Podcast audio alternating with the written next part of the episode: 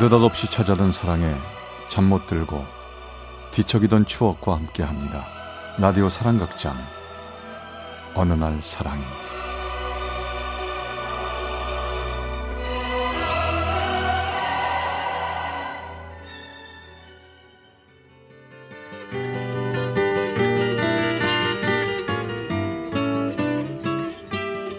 사랑의 체험수기 어느 날 사랑이 제 169화 미안하다 그리고 사랑한다 First thing that I'd like to do is to save every day till eternity. 대한민국 공군은 저에게 있어 또 다른 이름입니다.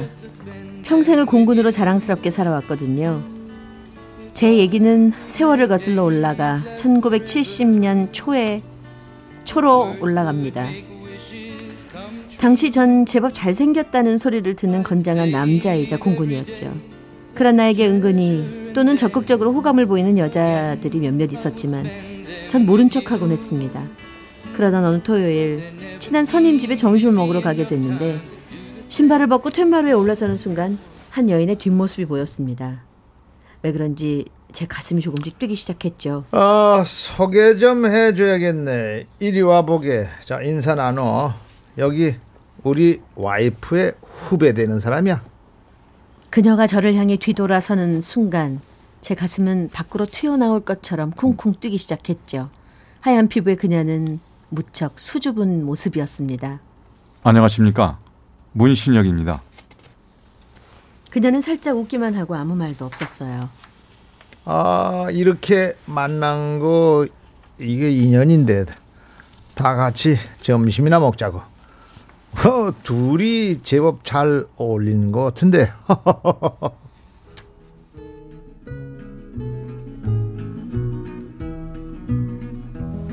저는 그녀와 마주보고 앉아 식사를 했는데 긴장되고 떨려 밥이 어떻게 넘어가는지도 모르겠더군요. 나중에서야 그 자리가 선임이 마련해 놓은 자리라는 걸 알게 됐습니다. 사실 전 좀 더 돈을 번 후에 결혼을 할 생각이었거든요.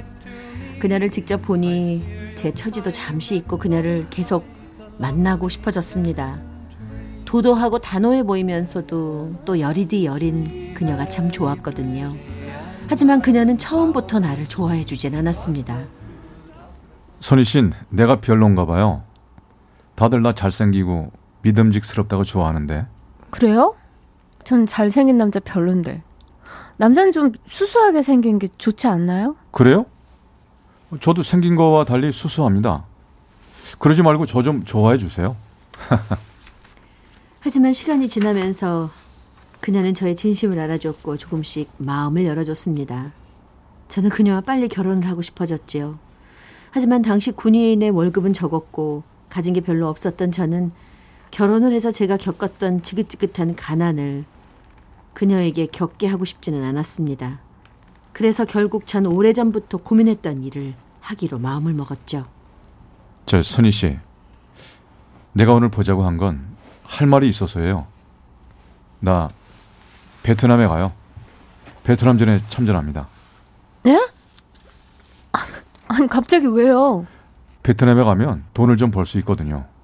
제가 돈 많이 벌어서 올게요. 아니 왜 왜요? 아니 왜 그렇게 위험한 데를 간다고 해요? 나 때문에 그렇죠. 도, 돈 때문에 그렇죠. 아, 나 정말 괜찮아요. 아, 원래 처음엔 어렵게 시작하는 거잖아요. 우리 같이 벌면 괜찮을 거예요. 출발 날짜도 정해졌고, 이젠 바꿀 수 없습니다. 걱정 마요. 나 씩씩하게 살아 돌아올게요. 나 돌아오면, 우리 결혼합시다. 안 돼요. 절대 안 돼요. 가지 마세요. 그녀는 눈물까지 흘리며 저를 말렸습니다. 하지만 바꿀 수는 없는 일이었죠. 전 사랑한다는 말도 채 못한 채 울고 있는 그녀를 뒤로 하고 뒤돌아서서 나갔습니다. 저도 모르게 계속 뜨거운 눈물이 흘렀지요. 그리고 마음이 약해질까봐 그녀를 만나지도 않고 저는 그렇게 베트남으로 떠났습니다.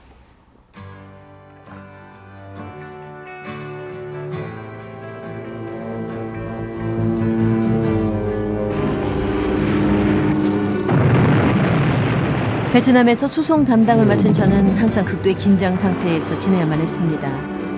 총알이 제 눈을 스칠 때도 본능적으로 그녀를 떠올리며 무조건 살아서 돌아가야 된다는 생각으로 이를 악물며 지옥 같은 하루하루를 버텼죠.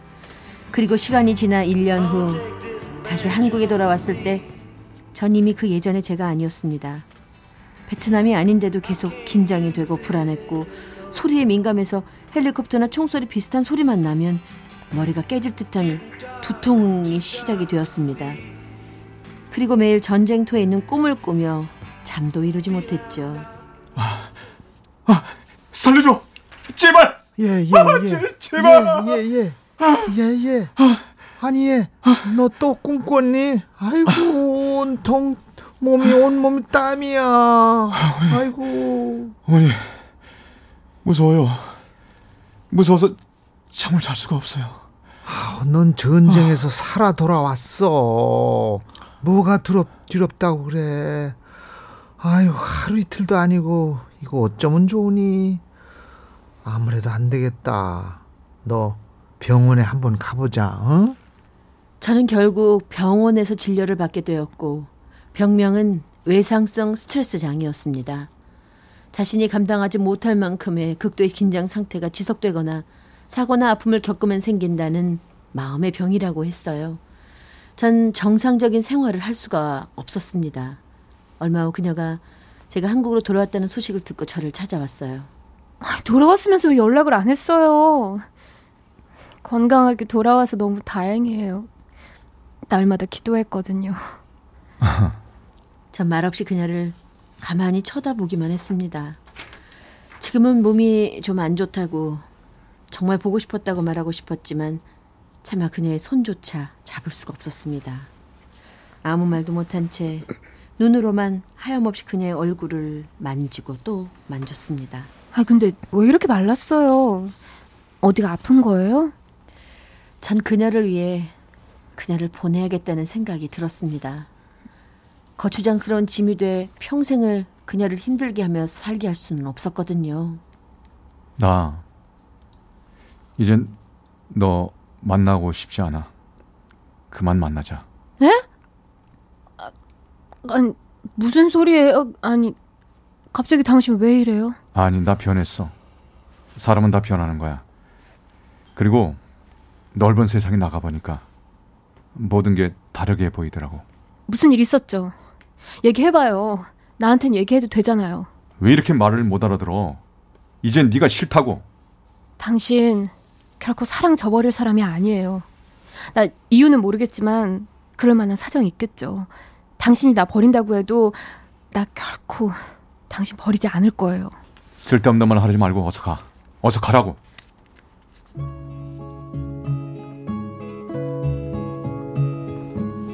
전 그렇게 매정하게 그녀를 보냈지만 한편으론 끝까지 저를 믿어주는 그녀가 너무도 고마웠습니다. 이젠 그녀를 다시는 만날 수 없을 거라는 괴로움과 또 계속되는 공포스러운 마음의 병에 전 하루하루가 정말 힘들었습니다. 제 마음은 여기저기 멍들어갔죠. 예, 아들. 너는 계속 이렇게 바보처럼 살아갈 거냐? 네가 그렇게 좋아하는 아가씨도 있으면서 다 나아서 어저 어여 그 아가씨도 만나고 이젠 사람답게 좀 살아야지. 어머니, 제가 그럴 수 있을까요? 아 그럼 그럴 수 있고 말고 희망을 가져. 응? 그 아가씨 생각하고 이 애미를 생각해서 다시 한번 노력해 봐. 알았니? 전 희망을 가지기로 했습니다. 그녀와의 행복했던 추억을 떠올리며 두려움의 실체와 서서히 정면으로 마주봤습니다. 그러면서 서서히 예전의 저로 돌아왔고 베트남, 베트남에서 돌아온 지 1년 반 정도 지났을 때 제 병은 다 낫게 되었습니다. 그리고 얼마 후 그녀를 소개시켜준 선임이 찾아왔습니다. 어, 저기 그 선희 씨 말이야. 이번 달 그 말쯤에 결혼한대. 예? 저, 정말요? 음. 결혼을요? 음.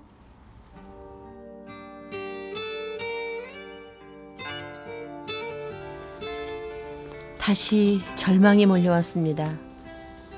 전 한강에 홀로가 가슴을 치며 울음을 삼켜야 했습니다. 그녀가 결혼을 한다니 안 돼, 안 돼. 이렇게 보낼 수 없어. 아니야. 내가 그냥 한강에 확 뛰어들어서 사라져 버릴까? 안 돼. 그녀 없는 내 삶을 있을 수가 없어. 슬픔에 빠져 헤어나오지 못하고 며칠을 보낸 어느 날 네모반에 있는데 사병이 사촌 여동생이 면회였다는 얘기를 전해줬습니다. 한 달에 한 번 정도 나를 찾아와 간식거리를 챙겨주는 고마운 여동생이 있었거든요. 근데 멀리서 본 뒷모습은 저의 사촌 여동생이 아니었습니다. 그렇습니다. 그녀가 저를 찾아온 것이었습니다. 사, 사촌 여동생이 찾아왔다고 했는데 내가 그렇게 말해달라고 했어요. 그럼 더 반가울 것 같아서. 아 그랬어? 당신 이제 많이 좋아져서 치료도 다 끝났다는 소식 들어서 드디어 우리가 만날 때가 된 것 같아 이렇게 찾아왔어요. 그동안 나 당신 소식 계속 듣고 있었어요. 얼마나 보고 싶었는지 몰라요. 근데 겨, 결혼한다며? 누가요? 내가요? 당신 두고 내가 누구랑 결혼해요? 당신 혼자서 아픔 겪으려고 하는 거 많이 밉기도 하고 아직 나 많이 좋아하는지 조금 확인도 하고 싶어서 그래서 그랬어요. 전 그녀의 말을 끝까지 듣지 않고 그녀를 힘차게 끌어안았습니다. 미안하다. 미안해. 그리고 사랑하고 또 사랑한다.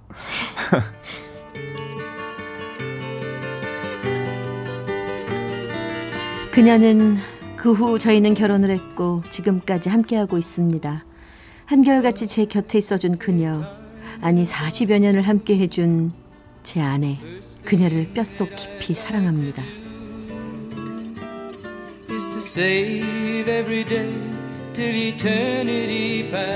경기 부천의 문신혁 씨가 보내주신 169화 미안하다 그리고 사랑한다 편이었습니다.